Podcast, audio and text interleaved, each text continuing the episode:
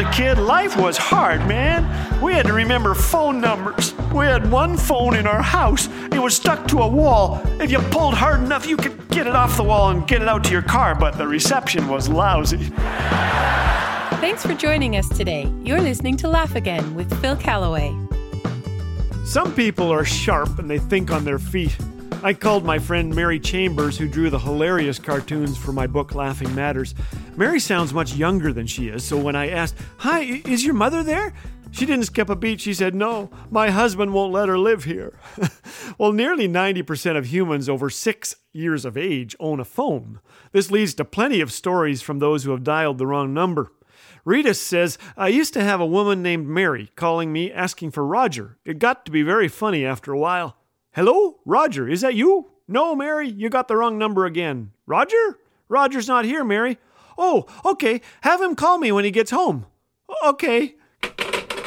Singwata says, "Someone left a voicemail. It said, 'The Pope knows, man.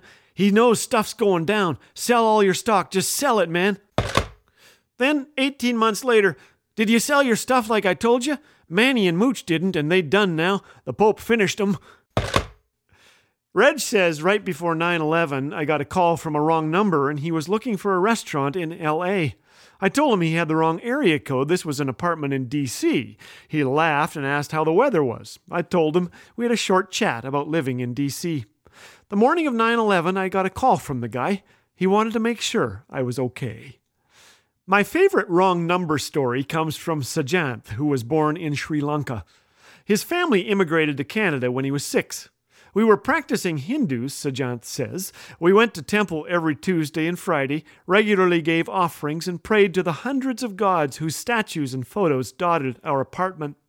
Sajanth had a difficult upbringing. His father abused alcohol and his family. When he was sixteen, Sajanth's parents split up. His mother did what she could, but the pressure of raising three children alone in a rough Toronto neighborhood was overwhelming. At wit's end, she decided to consult a Hindu astrologer. She picked up the phone and dialed a number she had been given. A woman answered. "Are you the astrologer?" Sajanth's mother asked. "No, I'm afraid you have the wrong number," the woman answered in Tamil, Sajanth's native tongue. "Why do you want an astrologer?" Taken aback, his mother answered, "I want to know what my family's future is going to be like." The woman paused. "I know someone who can do that," she replied. "He has our future in his hands." The lady proceeded to tell her about God's great love for her, how he sent his son Jesus, and if she believes in him, she won't perish but will have everlasting life. The woman invited Sajanth's family to church. He will never forget that Sunday. That night, Sajanth gave his life to Jesus, and the rest of his family soon followed the same path. He smiles when he thinks about that phone call. When you consider the thousands of possibilities in a seven-digit phone number, the odds of the number my mother dialed going to a Bible-believing Tamil speaker are almost impossible to compute. I can't help smiling, too, when I think of the lengths God goes to find us and draw us to himself. This story reminds me to make the most of the little detours and interruptions that invade our daily lives. Maybe the wrong numbers and flat tires and needy neighbors aren't accidents after all. Maybe they're opportunities to encourage, to help, to simply share what God has done in our lives.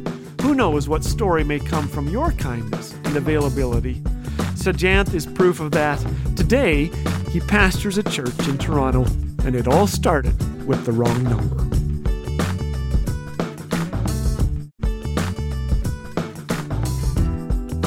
Want more laughter and insight, but short on time? Then check out the Laugh-A-Minute videos. These bite-sized programs are tailor-made for a quick boost of encouragement without interrupting your busy schedule. So go ahead and check them out on YouTube, and don't forget to share the joy with a friend. To support the creation of resources like this, donate online at laugh again dot u s. Laugh Again, truth bringing laughter to life.